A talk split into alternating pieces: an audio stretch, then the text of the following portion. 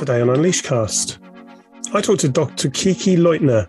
She's a lecturer in occupational psychology at Goldsmith College, University of London. We talk about the importance of gamification in the hiring process. How can you get people on board with gamification to get them on board in a company? That's what we talk about. It's gamification is something which has been around for a long time, but maybe not used to its full potential. Certainly, the recruitment process offers a lot of different ways to use the power of gamification. So, Kiki is also the author of The Future of Recruitment, so do check that out as well. She's a product innovator. She's worked with tech companies and startups to develop the next generation of assessment and selection tools. But today, it's all about gamification and the ways that you can use it in recruitment. So, do enjoy. I'm very pleased to welcome Kiki Leutner to uh, the podcast. Thank you so much for talking to us. We are going to be discussing gamification, game based learning, game based assessments. This idea has been around for a while, but not necessarily applied to the hiring process, I would say. So, my first question to you is uh, when it comes to hiring, what are the advantages? It's kind of a two parter. Um, what are the advantages of game based assessments for both candidates and for recruiters? Yeah, so the first biggest advantage is that they are assessments. And we know from decades of research that assessments are one of the most valid ways to select not only people who are talented at the skills that you need for the job, but also do it in a fair way. So we can reduce bias that we would have compared to human screening a CV or compared to an interview, on unstructured interview, I should say. Um, and then we've had assessments around for a long time, and most people would have done one at some point, like a personality assessment, where you answer one to five questions um, very much like me, etc. Or IQ tests, which can be quite um, nerve wracking, right? Um, so game based assessments kind of came in as this idea of taking all the goodness we have in assessments, but making it less painful for candidates, less painful, therefore, for employers to put their candidates through it, and really open up the assessment market so that more employers can use it. Because we know it's such a good method for selection, but it's been a bit uh, underutilized because of the strain that it puts on applicants. Um, so game-based assessments take kind of what you would do in a, in a traditional IQ test or in a traditional personality assessment and try to make that process more engaging, more fun for candidates, try to shorten assessment times, um, and to help employers increase their image as well because the tests are fun, engaging, um, and so employers can kind of get away with putting their candidates through it. I've got another part to this question actually, which is about neurodiversity and particularly, yeah, how can these assessments help uh, neurodivergent candidates? Uh, it's something that people are generally more aware of these days, which is obviously a great thing. Um, and so, how can this help? Yeah, so I think neurodivergence is like a big area, and there's lots of different things within that. Um, but generally speaking, what we do with assessments is test skills that are needed for the job. And that's an advantage to any candidate, and especially neuro- neurodivergent candidates. So you can imagine a scenario where you need to be really smart for a job.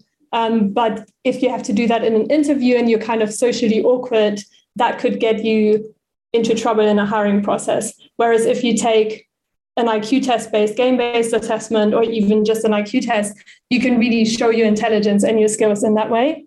And we've done some research actually at HireVue looking at um, candidates with autism and how they perform in our game based assessments of cognitive ability. And they performed really well. Um, and they also tend to like the process because they can focus on showing their skill.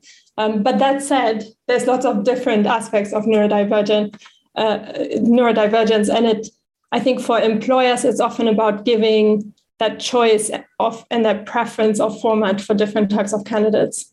So another example are personality tests, which can be quite text heavy. So you can imagine that people with dyslexia can struggle, and even if they can manage to do it, it can be just a, not a nice experience. And image based personality tests can be a nice alternative. But there really isn't a lot of research in that area, and it's something that we're starting to work on more at HireVue and other academics as well to really find out what formats work well for what candidates. I'm going to move on to my next question. So, why do you think some candidates are more reluctant to be involved in it and how can businesses educate potential talent, existing employees, basically everyone involved in the whole sort of life cycle of it to uh, combat this and to embrace it a bit more and to understand it a bit more? Yeah, so I think, uh, and there's some research on this as well. Candidates are reluctant with any sort of automated selection procedure because they perceive that they have less of a chance to kind of sway a human recruiter or give their full picture of their personality or their skills um, it's this intuition that if I have a human sitting in front of me, I can really, you know, they can take me how I am and they can perceive how I am and I have a chance to show myself. But we know from data that that's not true and that often human recruiters can be biased and they miss out on skills, they miss out on relevant personality traits. They're actually quite bad at judging personality. And that often companies struggle to implement best practices for human recruitment. So, structured interviews are very difficult to implement. Um, reviewing CVs is very difficult to do in a very uh, consistent way. Whereas with assessments, that's much easier for companies to implement. And on average, you end up with a fairer process that looks at job relevant skills compared to when you just have um, human recruiters. Uh, that's something that not many candidates are aware of, though, and something that I would recommend employers educate their candidates on so they can explain to them these are the skills that we're measuring with these assessments. They're skills that you will need in the job. So it's go- good for you and good for us to check that you have the skills that are needed for this job. And this is how we do it with this assessment and give them some reassurance of how the assessment works and why it works and how it was developed. Um, I think that's often missing, um, and it's something that's very important. And then, in addition, once a candidate goes through the assessment, they should get, get some sort of debriefing of, hey, this is what we learned about you during the assessment, and this is how it relates to the job that we're evaluating you on. The next question is if you're how can you how can you get people to prepare for a, an assessment like this? What's the best way to kind of get into the right mindset, or you know, to perform at your best?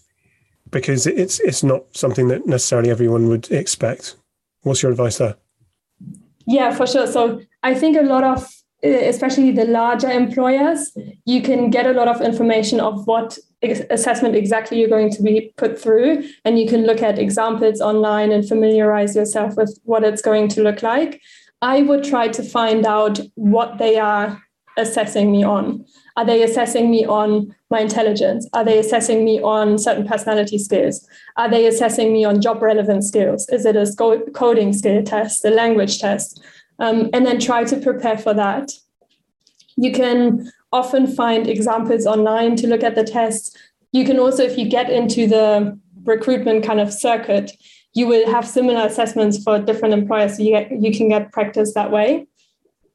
And then it's kind of like any test you would take at university as well. Like make sure you're set up without distractions, make sure you're mentally fit, make sure you're ready to take the test, you're prepared, you're confident. Um, and then, and this one's important, if anything goes wrong, get in touch with the recruiting company. So you can write to them and say, hey, I had a technical issue, or hey, something happened. I wasn't able to complete the test my full ability. And they might just offer you to take it again. Um, so also, you know, do yourself justice and get in touch if there were any problems. One last question on this.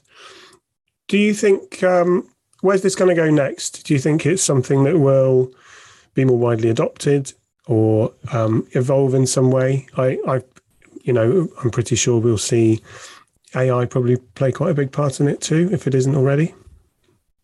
Yeah, so I think game based assessments still are just scratching the surface of what's possible. I hope that we'll see more and more employers use structured assessments, be it game based assessments or video interview analytics, or even you know traditional psychometric tests just because we know that they work so well for recruitment i hope that they also start to use them more for internal mobility. So we've spent a lot of time thinking about how to get the best candidates in and how to do that fairly. But we know there's a huge problem with fairness and looking at talent in internal progression as well. And these tools are just as useful for that.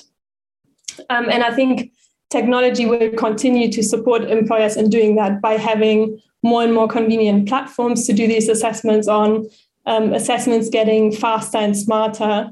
Um, so we're seeing that already with video interview analytics, where we're getting better, better, better and better algorithms to measure certain traits or competencies based on video interview answers. Well, Kiki, thanks so much uh, for your time. It's a fascinating area. Um, I, I too probably think it's going to kind of diversify and expand, isn't it? And um, and obviously it's a completely different way of, uh, of assessing competency, which is really really exciting. So uh, yeah, thanks very much for your time talking to Unleashcast. Yeah, thanks so much for having me.